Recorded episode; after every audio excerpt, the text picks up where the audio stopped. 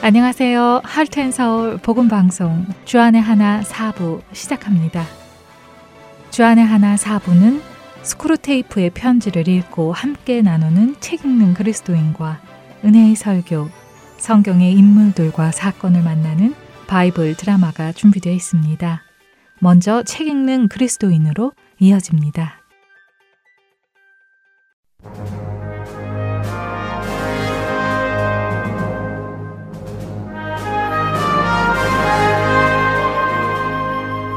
여러분 안녕하세요. 책 읽는 그리스도인 진행의 김효입니다.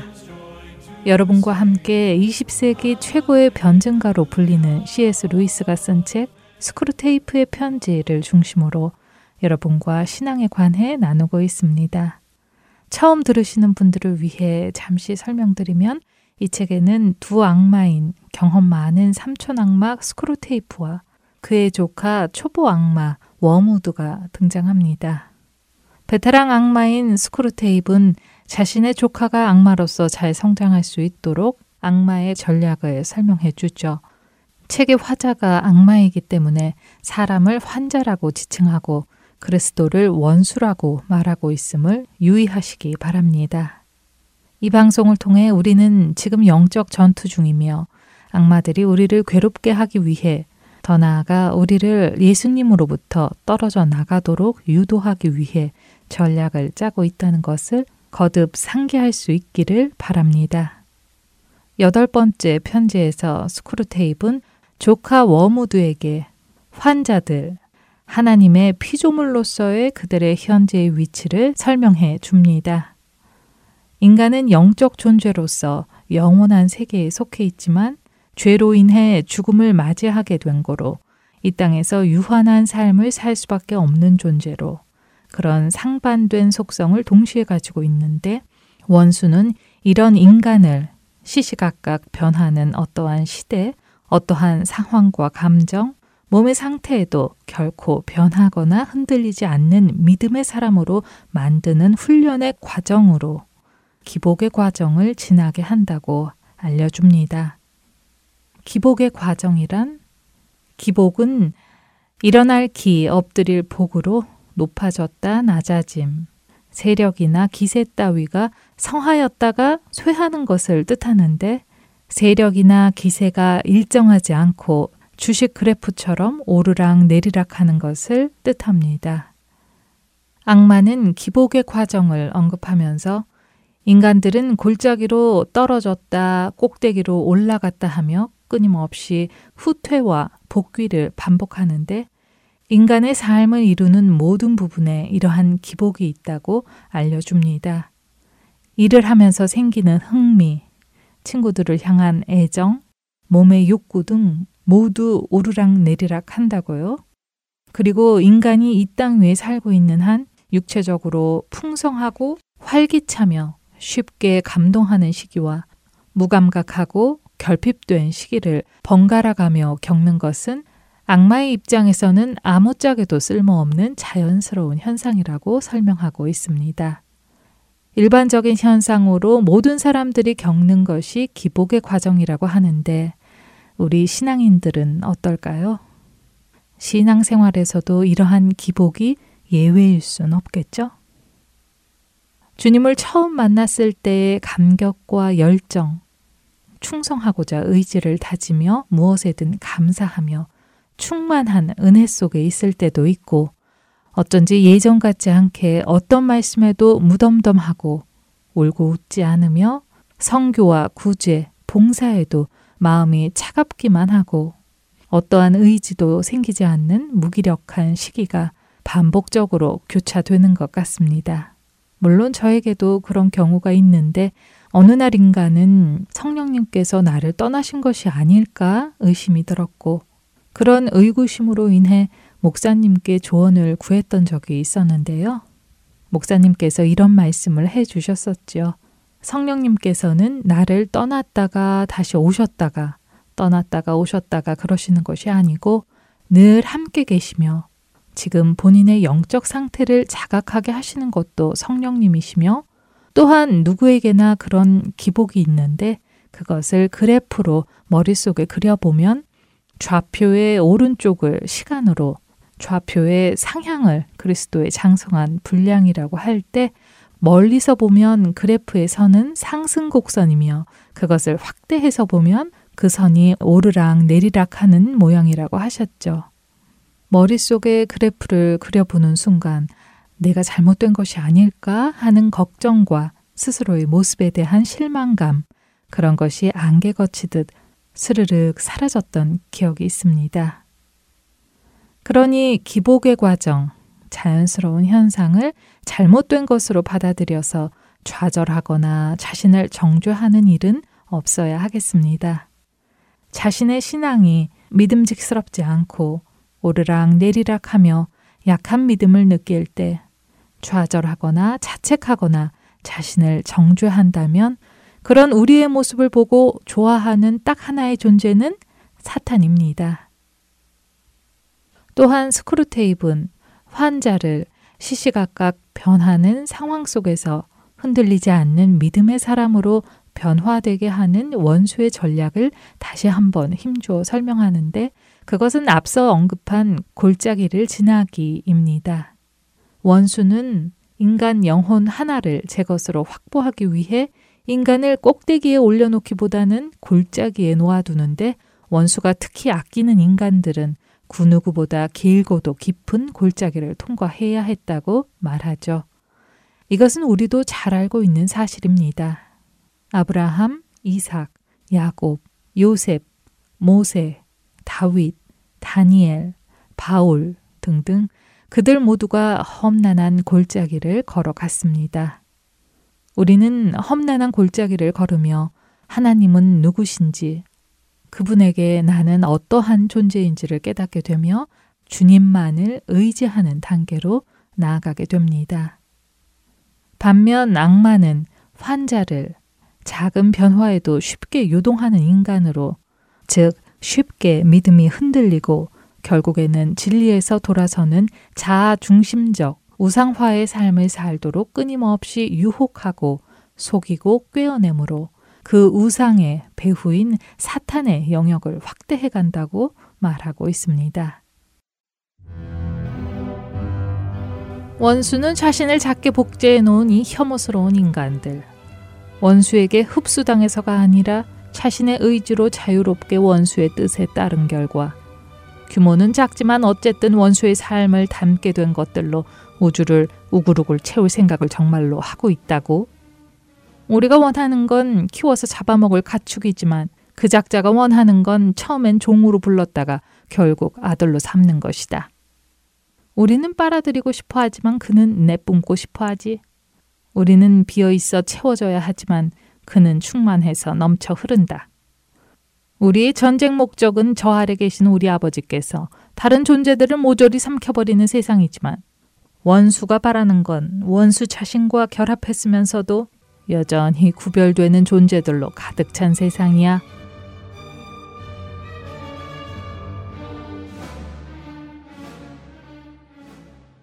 원수가 바라는 건 원수 자신과 결합했으면서도 여전히 구별되는 존재들로 가득 찬 세상이라고 말하죠. 그렇지만 그리스도는 그런 세상을 만들려는 목적으로 인간의 의지를 불가항력의 힘으로 제압한다거나 그들의 의지나 생각을 묵살하고 그와 동화시켜버리는 따위의 방법은 쓰지 않는다고 말합니다. 원수도 환자에게 약간의 제압 태세를 갖출 때가 있긴 하지만 이를테면 하나님의 임재를 경험하게 해주지만 그런 상태가 오래 가지는 않는데 원수는 피조물들이 제 힘으로 서길 바라기 때문이며 그렇게 하는 이유는 그들의 하나님께로 향한 마음의 순수한 열정이 사라지고 의무만 남는다 할지라도 주님을 따르겠다는 의지의 힘으로 믿음의 경주를 끝까지 마칠 수 있게 하려는 숨은 의도 때문이라고 말합니다. 그리고 덧붙여 말하기를 인간은 꼭대기에 있을 때보다 골짜기에 처박혀 있을 때 오히려 원수가 원하는 종류의 피조물로 자라가며 이렇게 메마른 골짜기에서 올리는 기도야말로 원수를 가장 기쁘게 하는 것이라고 설명합니다. 즉, 환자가 원수의 뜻을 따르고 싶은 갈망을 잃었더라도 그렇게 하겠다는 의도를 여전히 가지고 있다면 세상을 아무리 둘러봐도 원수의 흔적조차 찾을 수 없는 것 같고 왜 그가 자기를 버렸는지 계속 의문이 생기는데도 여전히 순종한다면 그때보다 더 악마의 대의가 위협받을 때는 없다고 합니다. 고난 속에서도 우리가 주님께만 순종할 때 악마의 권모술수는 아무런 소용이 없을 뿐 아니라 그들의 목적 달성에 큰 위협을 준다면 우리는 적극적으로 그렇게 해서 사탄을 대적해야겠죠? 베드로전서 4장 12절에서 19절 말씀을 읽어드리며 오늘은 여기서 인사드리고 다음 시간에 다시 찾아오겠습니다. 사랑하는 자들아, 너희를 연단하려고 오는 불시험을 이상한 일 당하는 것 같이 이상히 여기지 말고 오직 너희가 그리스도의 고난에 참여하는 것으로 즐거워하라. 이는 그의 영광을 나타내실 때 너희로 즐거워하고 기뻐하게 하려 함이라. 너희가 그리스도의 이름으로 욕을 받으면 복 있는 자로다. 영광의 영, 곧 하나님의 영이 너희 위에 계심이라. 너희 중에 누구든지 살인이나 도적질이나 악행이나 남의 일을 간섭하는 자로 고난을 받지 말려니와 만일 그리스도인으로 고난을 받은즉 부끄러워 말고 도리어 그 이름으로 하나님께 영광을 돌리라. 하나님 집에서 심판을 시작할 때가 되었나니 만일 우리에게 먼저 하면 하나님의 복음을 순종치 아니하는 자들의 그 마지막이 어떠하며 또 의인이 겨우 구원을 얻으면 경건치 아니한 자와 죄인이 어디 서리요. 그러므로 하나님의 뜻대로 고난을 받는 자들은 또한 선을 행하는 가운데 그 영혼을 미쁘신 조물주께 부탁할지어다. 아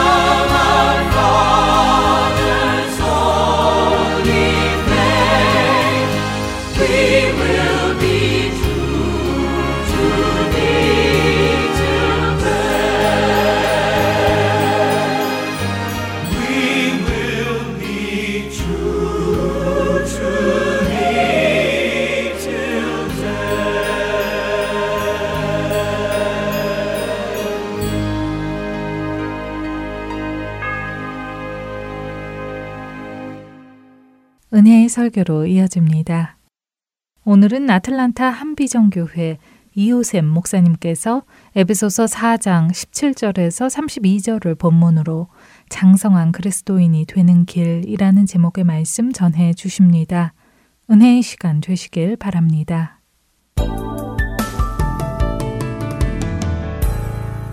에베소서 4장 17절 앞에 보면 13절에 15절까지 또 중요한 말씀이 나옵니다. 그래서 제가 한번 읽어드리겠습니다. 13절부터 우리가 다 하나님의 아들을 믿는 것과 아는 일에 하나가 되어 온전한 사람을 이루어 그리스도의 장성한 분량이 충만한 데까지 이르르니 이는 우리가 이제부터 어린아이가 되지 아니하여 사람의 속임수와 간사한 유혹에 빠져 온갖 교훈의 풍조에 밀려 여동치 않게 하려 함이라. 13절은 제가 읽었습니다만 잘하는 절입니다. 우리가 다 하나님의 아들을 믿는 것과 아는 일에 하나가 되어 온전한 사람을 이루어 그리스도의 장성한 분량까지 분량이 출무한 데까지 이르니 또 많은 분들이 암송도 하시고 그런 말씀 중에 하나입니다. 그러니까 하나님의 뜻은 우리가 신앙적으로 자라서 그리스도의 장성한 분량까지 이르게 되는 것을 간절히 원하신다는 내용입니다. 그런데 이 말씀이 사실은 교회에 대한 말씀을 하시면서 연결될 말씀이기 때문에 교회라는 시각에서 이 말씀 보아야 합니다. 교회는 예수 그리스도께서 머리가 되시고 예수를 믿는 사람들은 지체로서 붙은 공동체이고 몸을 이룬 한 몸입니다. 그런 의미에서 봤을 때 오늘 예배서 4장 13절은 우리가 주어가 우리거든요. 우리는 교회죠. 교인들이죠. 우리가 다 하나님의 아들을 믿는 것과 아는 일에 하나가 돼요. 누구는 여기저기가 아니라 우리 교인들 모두는 그리스도를 아는 것과 믿는 것에 똑같은 마음으로 하나가 돼서 온전한 사람을 이루어야 한다. 그래서 그리스도께서 원하시는 대로 그리스도의 정말 장성한 분량, 그리스도를 온전히 닮은 분량까지 각자가 커가야 한다. 그러면 그 교회가 어떻게 되냐면 장성해진다. 그리스도의 장성한 분량, 그리고 교회가 장성해진다. 우리가 이렇게 해석해 봤을 때, 장성하다는 거, 오늘 말씀이 우리가 장성한 그리스도인이 되는 길로 이렇게 말씀을 정했습니다만은 장성해지는 것이 하나님의 뜻인 것을 알 수 있습니다. 교회도 장성하다. 우리가 장성하다 얘기할 때 무슨 말이냐면 다 컸다 이런 얘기죠. fully grown. 그러니까 완전히 자라났다 이런 얘기입니다. 그러니까 교회가 어떻게 돼야 되냐면은 그리스도의 충만한 분량까지 자라나야 한다. 그런데 교회가 자라나기 위해서는 여기서 들어가 있는 게 뭐냐? 교인들이 하나같이 그리스도의 장성한 분량까지 자라나야 된다. 그 말씀 하면서 오늘 14절에 나온 말씀은 우리가 어린아이처럼 유혹에 빠져서 세상에 있는 교훈과 풍조에 밀려서 요동하지 않게 하려 합니다.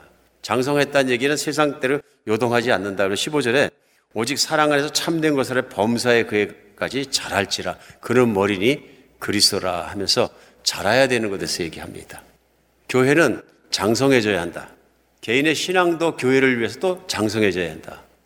다른 말로 하면 교회가 장성하지 않으면 어린아이가 될 수밖에 없다. 그러면 교회도 어린아이 교회가 될 수밖에 없다. 우리 이 말씀을 알 수 있습니다. 교회는 본질적으로 처음부터 완성된 것이 아니라 교회는 교인들이 모여서 같이 그리스도를 섬기며 공동체를 이루어 살아가면서 장성해져 가는 것이고 장성해지는 것입니다. 그러니까 교회의 가장 큰 문제는 뭐냐면 안 크는 겁니다. 근데 오늘 이 장성하다는 의미를 얻다가 어떻게 말씀하셨느냐 하는 것이 저에겐 그래서 굉장히 중요해집니다. 이 장성함이란 무엇이고 그 장성하게 크는 것은 어떻게 크는 것이냐. 우리가 그것들을 오늘 생각하는 말씀이 되었으면 좋겠습니다. 그래서 오늘 본문은 17절에 시작하자마자 적용으로 바로 나옵니다. 그리스도의 장성한 분량으로 올라가는 것이 어떤 것이냐를 설명하면서 17절에 말씀하실 때 그러므로 내가 이것을 말하느니 주 안에서 증언하느니 이제부터 너희는 이방인이 그 마음에 험한 것을 행한 같이 행하지 마라.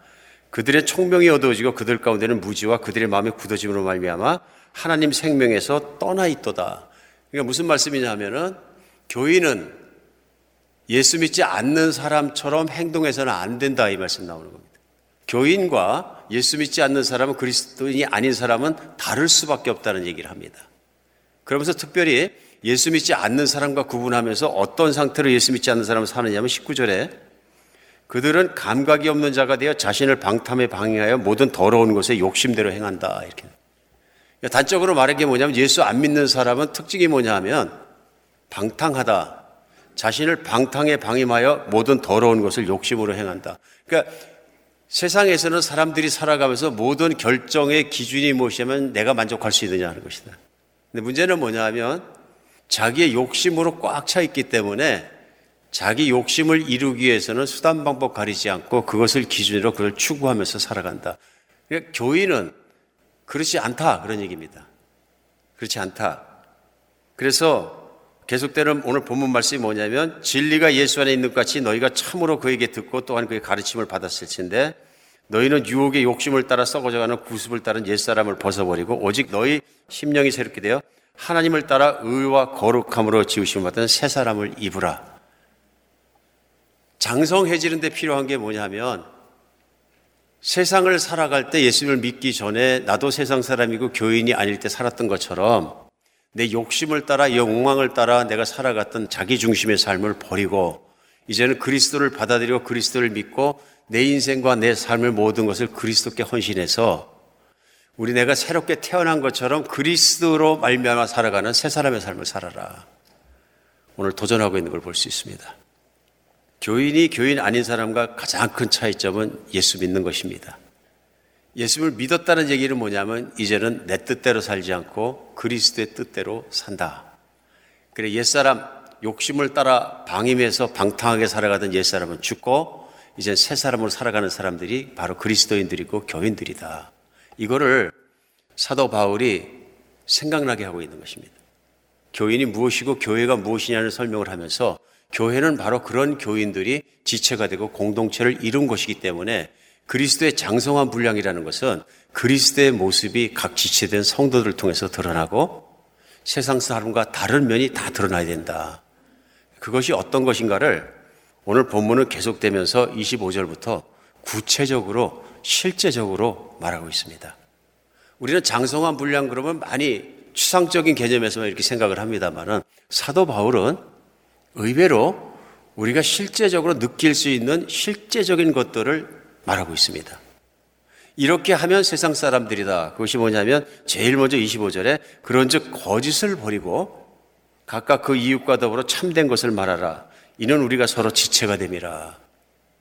이 말은 뭐냐 하면 우리가 지체가 됐다는 얘기는 여전히 교회에 대해서 얘기하고 있는 것이죠. 내가 교회 한 구성원이 되고 지체가 되었기 때문에 이웃은 다른 교인들과 더불어 그렇죠? 다른 교인들과 살아갈 때 참된 것을 말하고 거짓을 말하지 말라. 첫 번째 말한 것이 뭐냐면 거짓말 하지 말라 얘기한 겁니다. 이 말을 이렇게 이제 나누면서 생각을 해보니까 우리 사도행전에 나오는 초대교회 중에서 에베소 교회는 굉장히 신령한 교회였다 이렇게 생각할 수 있습니다. 더더욱 그런 것이 사도 바울이 많은 곳에 이렇게 교회를 개척했지 않습니까?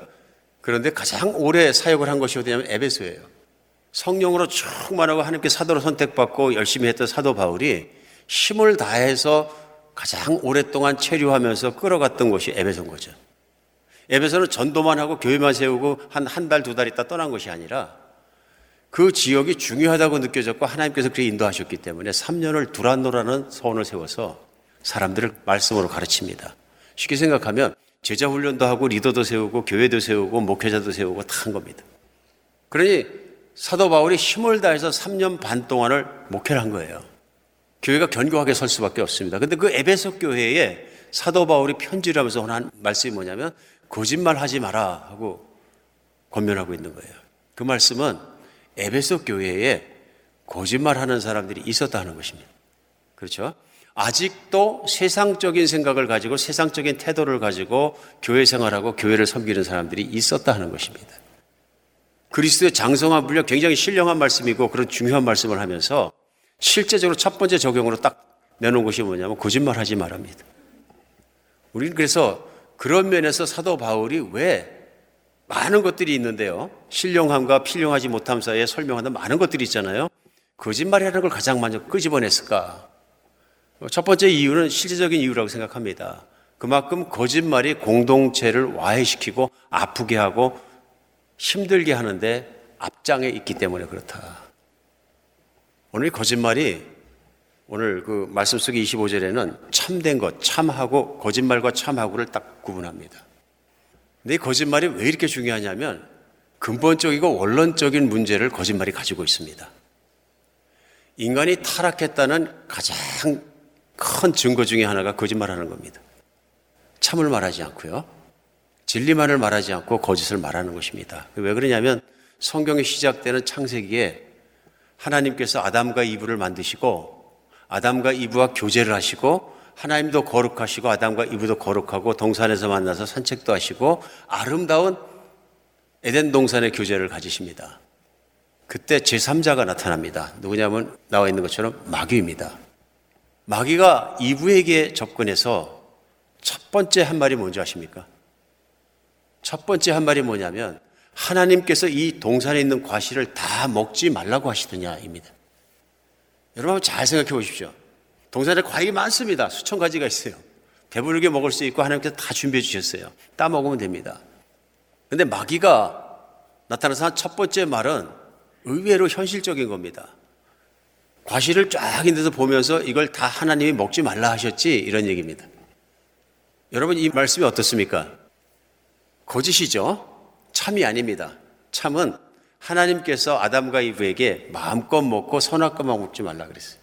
그런데 마귀가 시작을 하면서 거짓으로 시작하면 다 먹지 말라 그래서 그렇지. 그래서 물론 이브가 얘기합니다. 아니다. 다 먹고 선악과만 먹지 말라 그러셨다. 이 질문이 오묘한 것이 뭐냐면요. 마귀는 하나님을 나쁜 하나님으로 보는 것입니다. 욕심쟁이 하나님, 독재자 하나님, 자기만 위하는 자기중심 하나님으로 보는 것입니다.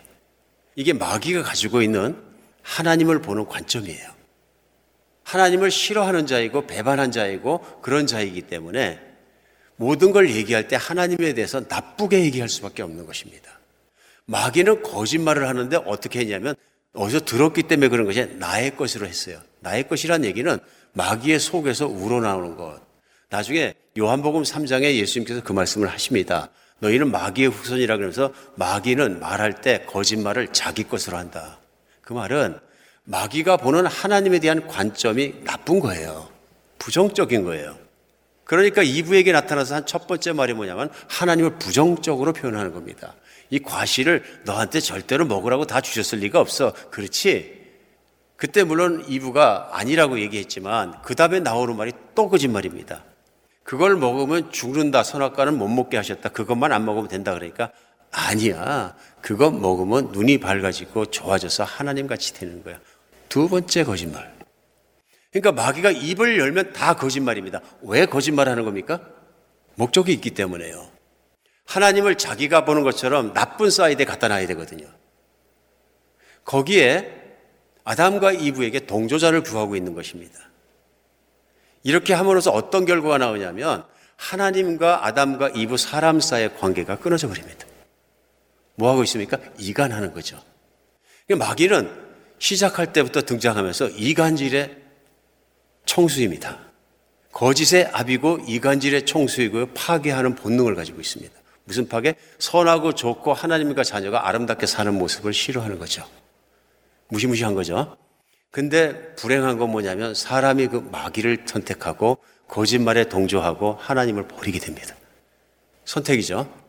이때부터 시작된 게 뭐냐면 마귀 안에 있는 것이 인간 안에도 들어와서 마귀의 욕심과 마귀의 거짓과 마귀의 이 모든 것이 인간 안에 그대로 작용하기 시작해서 인간은 마귀의 것을 가지게 되었다. 마귀의 종이 되었다. 그 얘기는 사람도 거짓말 할 수 있고 거짓말 한다. 그런 얘기입니다. 오늘 이것이 교회를 설명하면서 첫 번째 거짓을 버려라 하고 나온 건 뭐냐면 교회를 오늘날이고 아프게 하는 것도 마찬가지로 분열시키는 것도 거짓이 한다.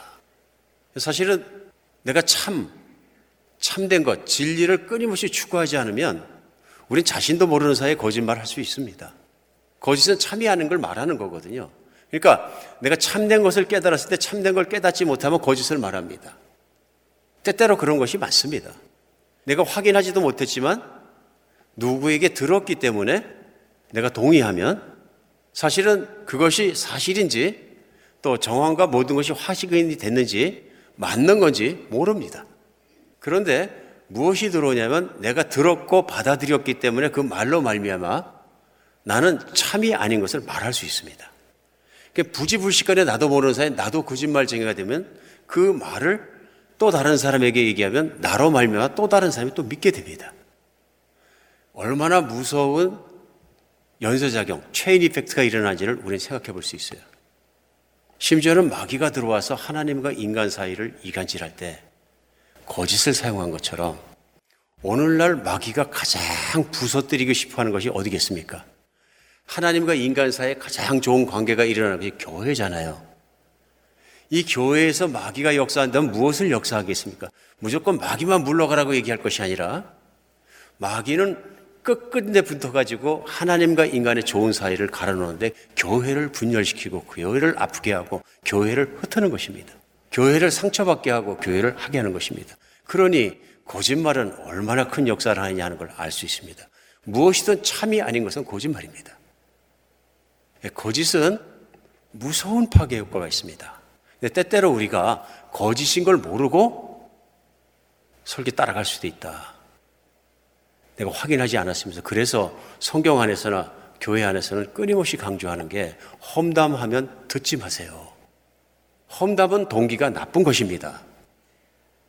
나쁘게 얘기하는 것은 무엇이냐면 본인 앞에서 해야 됩니다. 그러면 권면입니다.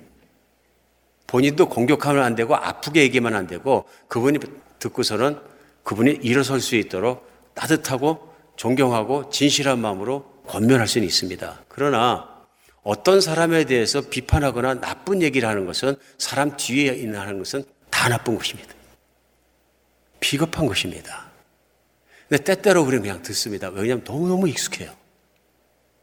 초등학교 때부터 시작해서 짝을 짓기도 하고 왕따를 만들기도 하고 뭐 그룹을 짓기도 하고 뒷얘기를 하기도 하고 또 어떤 사람과 어떤 사람과 친구들이 만나면 없는 친구에 대해서 뒷담화도 그냥 아주 자연스럽게 어릴 때부터 그렇게 살아온 것이 굉장히 많습니다. 이게 오늘 본문이 얘기하는 이방인과 교인의 삶의 차이여야 합니다.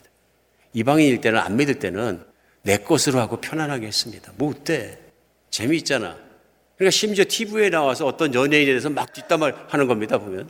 뒷담화 하는데도 재밌게 하면 프로그램 사람들이 많이 보고 그러니까 재밌게 뒷담화 합니다. 무시무시한 얘기거든요, 사실은.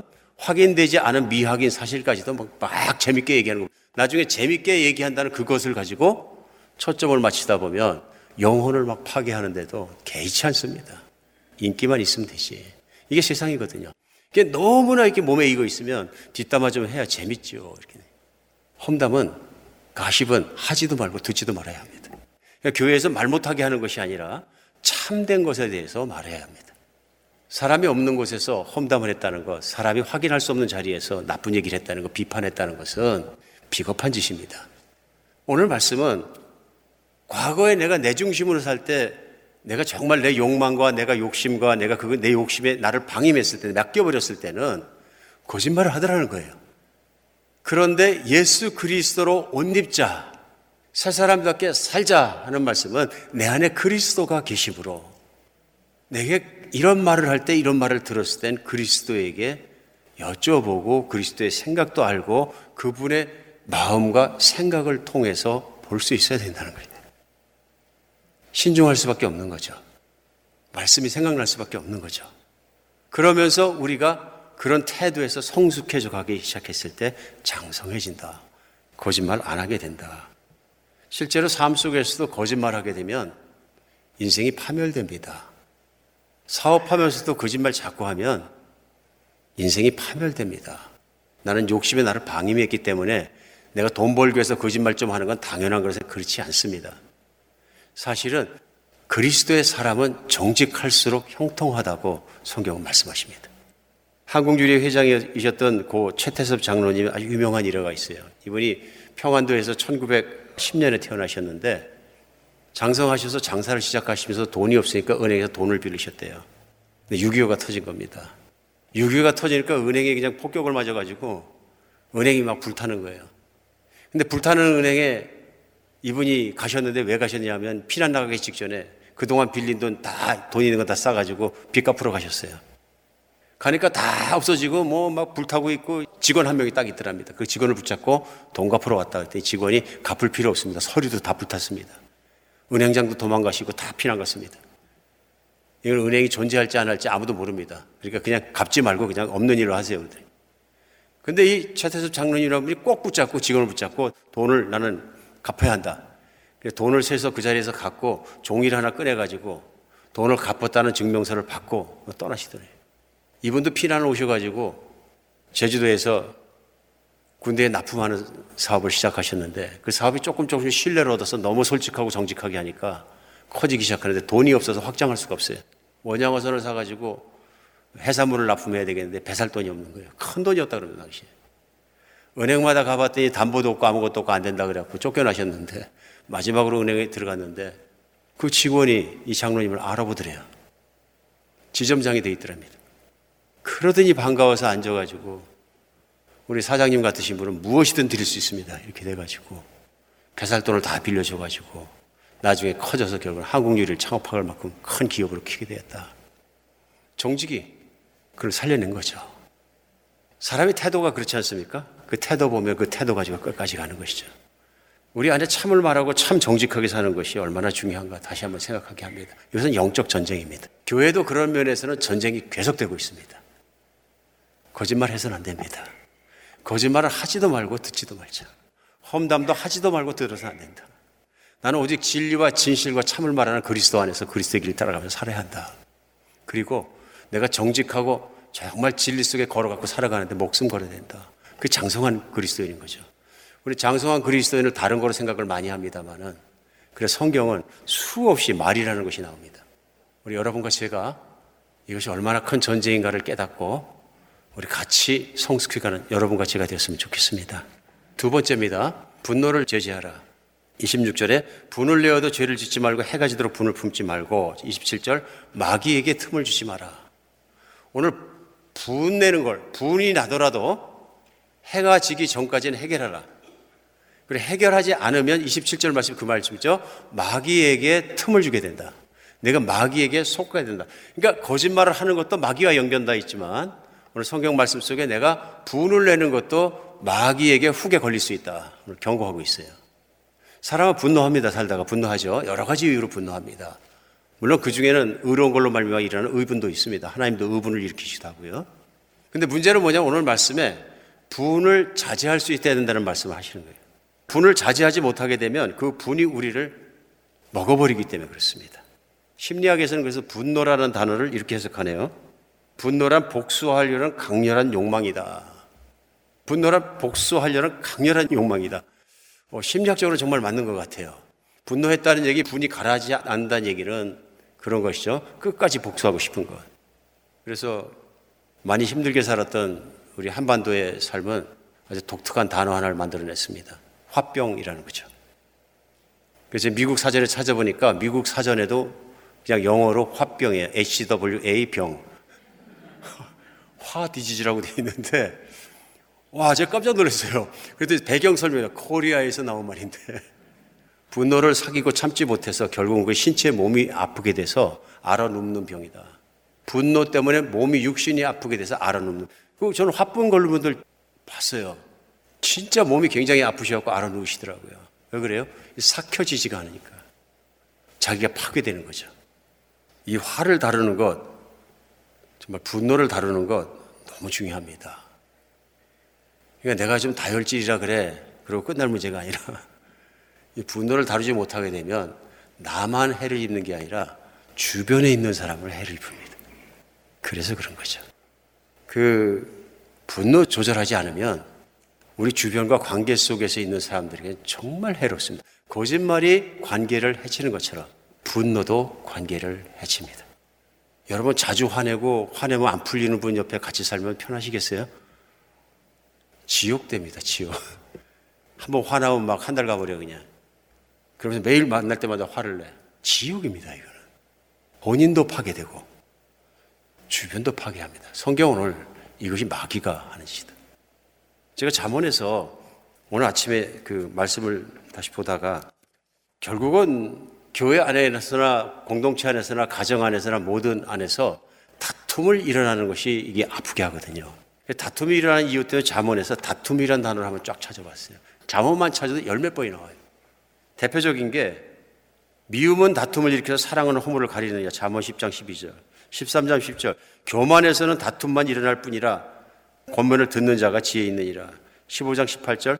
분을 쉽게 내는 자는 다툼을 일으켜 노하기를 더디하는 자는 시비를 그치게 하느니라. 분을 쉽게 내는 것.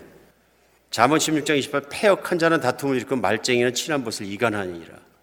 잠언 18장 16절 미련한 자의 입술은 다툼을 일으키고 그 입은 매를 자청하느니라. 20장 3절 다툼을 멀리하는 것이 사람에게 영광이거든 미련한 자마다 다툼을 일으키느니라. 거만한 자를 쫓아내면 다툼이 쉬고 싸움과 수욕이 그치느니라. 26장 20절 나무가 닿으면 불이 꺼지고 말쟁이가 없어지면 다툼이 쉬느니라. 29장 22절 노하는 자는 다툼을 일으켜 성내는 자는 범죄함이 많으니라. 여기 보면 다툼이 일어날 때요. 미움, 교만, 분을 쉽게 내는 자, 패역한 자, 미련한 자, 거만한 자, 말쟁이, 노하는 자, 미련한 자 중에서 이 분을 쉽게 내는 건 노하는 자가 계속 반복해서 나와요. 미움도 거기 있고요. 이 말씀 속에서 성경 말씀 속에서 우리가 알 수 있는 건 뭐냐면 분노는 다스려야 한다. 하나님은 교회가 하나 되고 교회가 예수 그리스도의 선을 이루길 원하십니다. 악을 악으로 갚지 말고 악을 선으로 극복하라. 내 원수를 사랑하고 그를 축복하고 저주하지 말라. 어떻게 악을 극복해야 되는지를 우리 주님께서는 이미 선명하게 십자가에서 그것을 가르쳐 주셨습니다. 그래서 오늘 본문 맨 마지막에 32절에 서로 친절하게 하며 불쌍히 여겨 서로 용서하기를 하나님의 그리스도 안에서 너희를 용서하신과 같이 하라. 이게 장성한 분량인 거죠. 내가 어떤 성도가 잘못하는 걸 봐서 의분이 나가지고 그 성도를 막 그냥 막 지적하고 고치려 하고 막 그냥 정죄하고 막 판단하고 이래갖고 계속 그를 공격하게 되면 결과는 그도 고치지 못하고 교회도 싱숭생숭하게 만들고 또 교회 잘못하면 파벌이 일어나게 만들고 오히려 교회를 시끄럽게 만드는 사람의 중심에 내가 있을 수 있다는 얘기입니다. 무슨 얘기냐면 그리스도의 덕을 못 세우는 거예요. 그러니까 하나를 알고 우리가 둘을 모르면 나의 의를 관철시키기 위해서 내가 의로운 길을 관철시키기 위해서 내 분노를 다스리기 전에 내가 뛰어들어가서 사역을 하게 되면 결국 분노 때문에 이게 하나 되는 사역이 아니라 망가뜨리고 분열시키고 패망하게 하는 사역을 할 수 있다. 얼마든지 있을 수 있습니다. 나는 절대로 안 틀렸단 말이야, 이것 때문에. 그것이 내가 분노를 가라치지 못했을 경우에 어떤 결과가 일어난지를 우리 상상할 수 있습니다.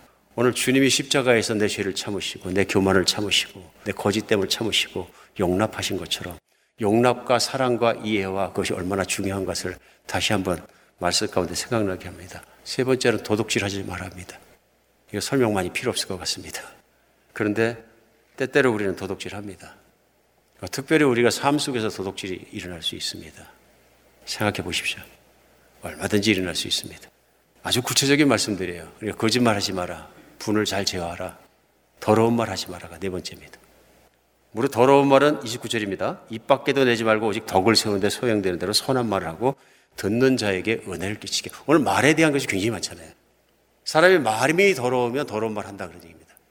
그런데 공동체 안을 더러운 말처럼 쉽게 더럽게 하는 것이 없다. 반대말은 뭐냐면 은혜를 끼치는 말입니다. 그러니까 더러운 말이 은혜 못 끼치는 말은 어떤 더러운 것이 우리 금방 상상할 수 있습니다. 신앙을 파괴하는 말들, 음란한 말들, 또 우리 안에 들어와서 공동체를 파괴할 만한 어떤 분노에 관한 말들, 편견에 있는 말들, 뭐 이런저런 말들 다 더러운 말입니다. 덕을 세우는 것 아니면 더러운 것이다. 오늘 그래서 그리스도의 장성한 분량이 가는 것은 이런 것들 버리는 것뿐만 아니라 31절에 모든 악독과 노함과 분쟁과 떠들고 비방하는 모든 악의와 함께 버리고 제가 읽었습니다만 32절에 친절하게 하며 서로 불쌍히 여기며 서로 용서하기를 하나님의 그리스도 안에 너희를 용서하신 것 같더라. 우리 이제 대비가 되니까 볼 수 있습니다. 무엇이 관계를 파괴시키고 무엇이 관계를 회복시키는지. 오늘 교회가 여러분과 제가 섬기는 한비전 교회가 그렇게 장성해졌으면 좋겠습니다. 우리 한비전 교회 모든 교회들이 다 이렇게 그리스도처럼 추구하는 것이 참된 것을 추구하고 바르게 가고 용납하고 용서하고 인내력을 가지고 함께 크고 이런 태도를 가졌으면 교회가 얼마나 아름답겠습니까? 그러나 교회는 때때로 장성하지 못한 사람들을 만납니다. 공동체이기 때문에 다 공장에서 찍어낸 깡통처럼 무슨 똑같은 사이즈로 되는 것이 아니라 신앙의 성장 단계가 다 틀립니다. 그러다 보니까 직분을 떠나서 신앙의 성숙에 이르지 못했을 때 우리는 많은 문제를 만날 수 있습니다.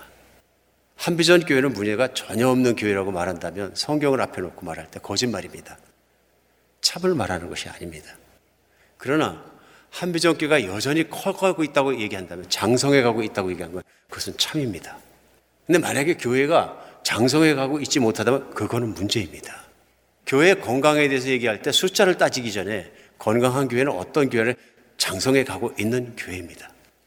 그게 언제 드러나냐면 문제가 일어났을 때 그 문제를 해결하고 넘어가는 과정에서 일어날 수 있습니다.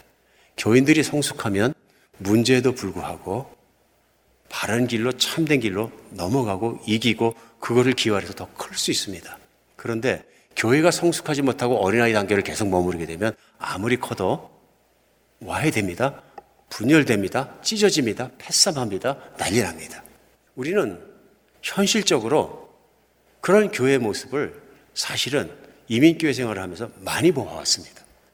생각보다 훨씬 더 심각한 문제라는 것을 우리는 많이 경험해왔고 많이 보아왔습니다. 말하는 것이 이제 부끄러울 것도 없습니다. 왜냐하면 세상에서 마귀가 없어지지 않는 이상 교회는 계속적으로 공격을 받을 것입니다. 중요한 것은 장성해져 가는 데 있습니다. 그리고 참과 진리만을 따라 걸어가면서 이기고 이기면 아무리 연약한 분이 들어와서 아무리 문제를 일으키고 무리를 일으키고 거짓말하는 분, 말쟁이, 무슨 교만해갖고 막 분노하시는 분, 뭐 혈기 부리시는 분 다 들어오고 자기 주장하시는 분, 세상적으로 정말 이렇게 막 뭡니까 모함 잘하시는 분, 뭐 겉모술수 잘 쓰시는 분 수많은 종류들이 막 들어와서 이렇게 교회를 같이 키울지라도 교회가 그리스도를 닮은 모습으로 변화해 갈 수 있다면 교회는 커져가고 있는 것이고 정말로 희망이 있는 것입니다. 여러분과 제가 신앙 안에서 그렇게 커가면서 공동체를 함께 섬기고 장성해가는 여러분과 제가 됐으면 좋겠습니다. 교회에서 소속돼서 열심히 섬기면서 상처받는 거 너무 두려워하지 마십시오. 커가는 겁니다. 함께 커가는 겁니다. 내가 때때로는 잘 섬기다가 공격받을 수도 있고 생각지도 않은 내가 모함을 받을 수도 있고 그랬다고 해서 나의 상처받아고 교회를 떠나버렸다 하지 마시고 생각해 보십시오. 우리 주님은 상처를 더 많이 받으셨습니다. 배신도 당하시고. 끝끝내 안 버리신 것은 사랑하기 때문에 그렇습니다. 우리도 주님 닮아서 그런 일을 하고 그렇게 섬기고 그렇게 참고 그렇게 나가다 보면 우리가 성숙해지는 거죠. 연단을 통해 성숙해지는 거죠. 목사도 그런 것 같습니다. 고난이 없는 교회, 도전이 없는 교회, 아픔이 없는 교회, 공격받지 않는 교회에서 목회하려고 그러면은 뭐 지상에 없겠지만은 결국은 뭐 글쎄 한 두 사람하고 같이 교회하면 좀 나을 건데 두 사람이 있어도 싸움이 날 것 같은데. 그렇죠. 그것보다 중요한 게 있죠. 주님을 보고 헌신하고 어, 그렇기 때문에 내가 섬길 길이 있고 그렇기 때문에 내가 섬기고 내가 그 길을 간다면 목사의 치유가 얼마나 빠르겠습니까? 그렇죠? 이것이 부르심이고 이것이 해야 될 일이고 좀 맞을 때 맞고 그래도 맷집을 잘 키워서 우리 주님의 은혜로 맷집을 키워서 좀 두드려 맞고 그냥 참이면 된다. 참의 길을 걸어가자. 걸어갈 수 있다면 오히려 목회자에게도 유익하다. 오늘 여러분과 저에게 하나님께서 이 말씀 속에 붙잡아 주셔서 참 교회를 섬겨낼 수 있는 여러분과 제가 되었으면 좋겠습니다. 열심히 섬기고 교회 섬기다가 조금 아픈 일이 있더라도 이기셔야 합니다. 두려워해서는 안 됩니다. 도망가서도 안 됩니다. 그런 과정에 교회는 커질 것입니다. 장성해질 것입니다. 기도하겠습니다.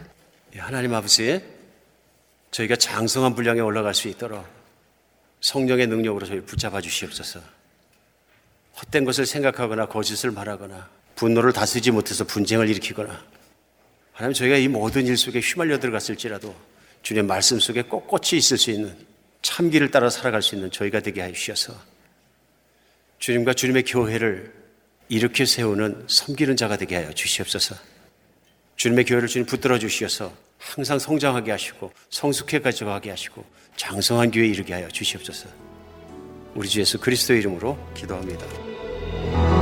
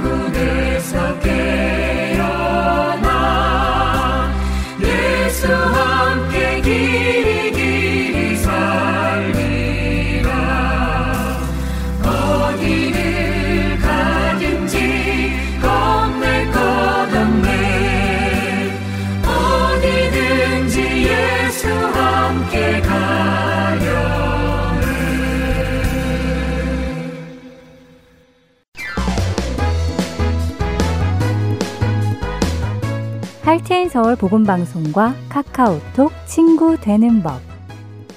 카카오톡을 여시고 아이디 찾기를 누르신 후 602-866-8999를 검색하시면 할테인 서울 복음방송과 카톡 친구가 되실 수 있습니다.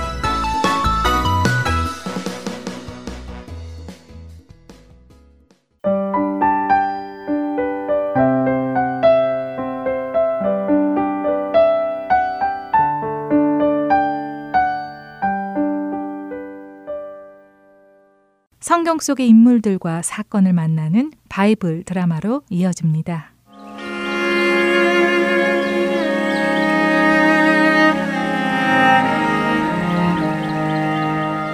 애청자 여러분 안녕하세요. 바이블 드라마 사무엘 편 진행의 박윤규입니다. 집요하게 다윗을 죽이려는 사울 왕. 그런 사울 왕의 마음을 알게 된 다윗은 사울 왕으로부터 도망하여 유나단 왕자를 만나서 자신의 처지를 이야기했죠. 요나단 왕자는 자신의 아버지 사울 왕이 다윗을 죽이려 할 리가 없다고 합니다. 그런 요나단 왕자에게 다윗은 사울 왕이 자신을 죽이려 하는지 아닌지 알아봐 달라고 하죠. 그래서 요나단 왕자는 사울 왕의 뜻을 알아와서 다윗에게 알려주기로 약속하고는 왕궁으로 갑니다. 왕의 신하들이 다 모인 자리에서 다윗 장군의 자리가 비어 있었습니다. 사울 왕은 그 자리를 보며 다윗이 어디 있는지 궁금했죠. 아니, 왕이 베푸는 잔치에 다윗 장군은 왜 보이지 않는 것인가? 내 잔치를 무시하는 것인가? 아주 대놓고 나를 무시하는군. 사울 왕의 말을 듣고 요나단 왕자가 다윗을 위해 말을 해줍니다. 아닙니다, 아버지. 다윗 장군이 집에 일이 있다고 간곡히 부탁을 해서 다녀오라고 했습니다. 집에? 아니, 무슨 일이기에 내가 베푸는 잔치보다 중요하다고 집을 간 것이냐? 고얀 놈. 아, 네. 집안에서 온 가족이 하나님께 제사를 지낸다고 정거리였습니다. 그래서 보냈으니 너무 노여하지 마세요, 아버지. 에라이 멍청한 놈. 네? 야, 이 멍청한 놈아. 내가 네 녀석이 다윗 같자고 나를 배신한 것을 모를 줄 아느냐? 아이고, 저 배알도 없는 녀석.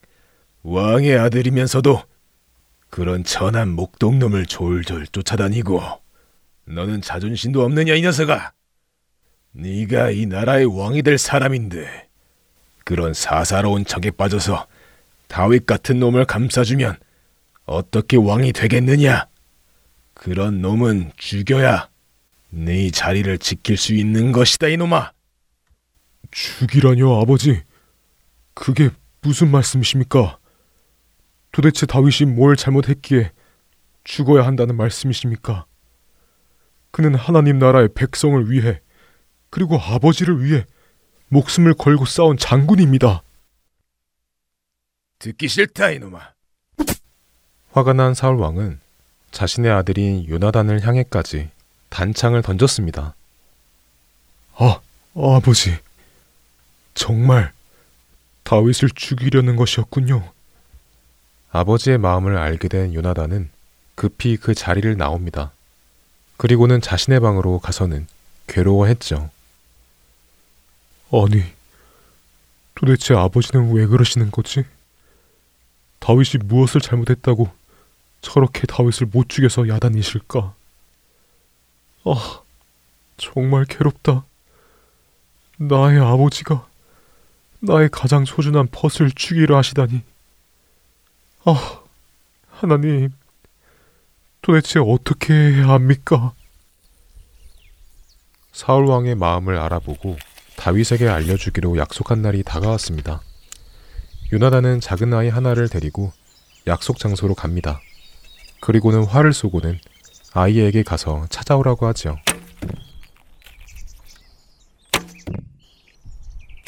세 번의 활을 쏘는 요나단은 아이에게 외칩니다. 얘야, 화살이 너 앞에 있다. 어서 가서 주워오너라. 요나단의 말에 아이는 활을 찾아 돌아왔고 요나단은 아이에게 활을 가지고 성으로 돌아가도록 했죠. 아이가 돌아가자 약속했던 장소에 숨어있던 다윗이 바위 뒤에서 나옵니다. 요나단 왕자님, 결국 사울 왕께서 저를 죽이고자 하시는 것을 알아내셨군요. 다, 다윗, 미, 미안해. 왕자님, 어쩌다 이렇게 된 것입니까? 다윗, 잘 가도록 해라. 아버지의 마음은 바꿀 수가 없을 것 같아. 우리 하나님의 이름으로 우정을 약속하자.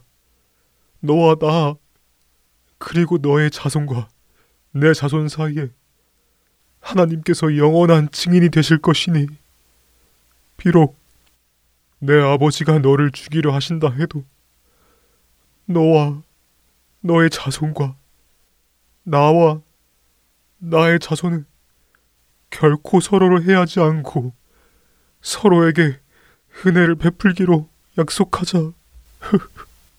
네, 왕자님. 하나님 앞에 약속합니다. 이렇게 둘은 울며 약속을 하고는 유나단은 성으로 돌아가고 다윗은 도망자의 신세가 되기 시작합니다. 바이블 드라마 사무엘 편 다음 시간에 뵙겠습니다. 안녕히 계세요.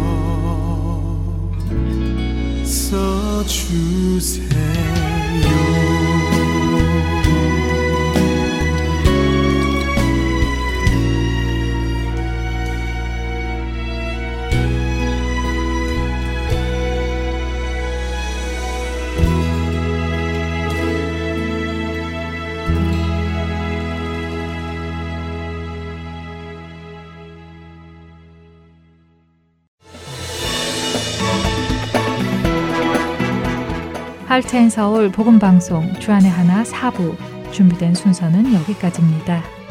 예수님의 사랑과 용서의 능력을 덧입고 매일매일 승리하는 우리 모두가 되기를 소망합니다. 다음 시간까지 안녕히 계세요. 고맙습니다.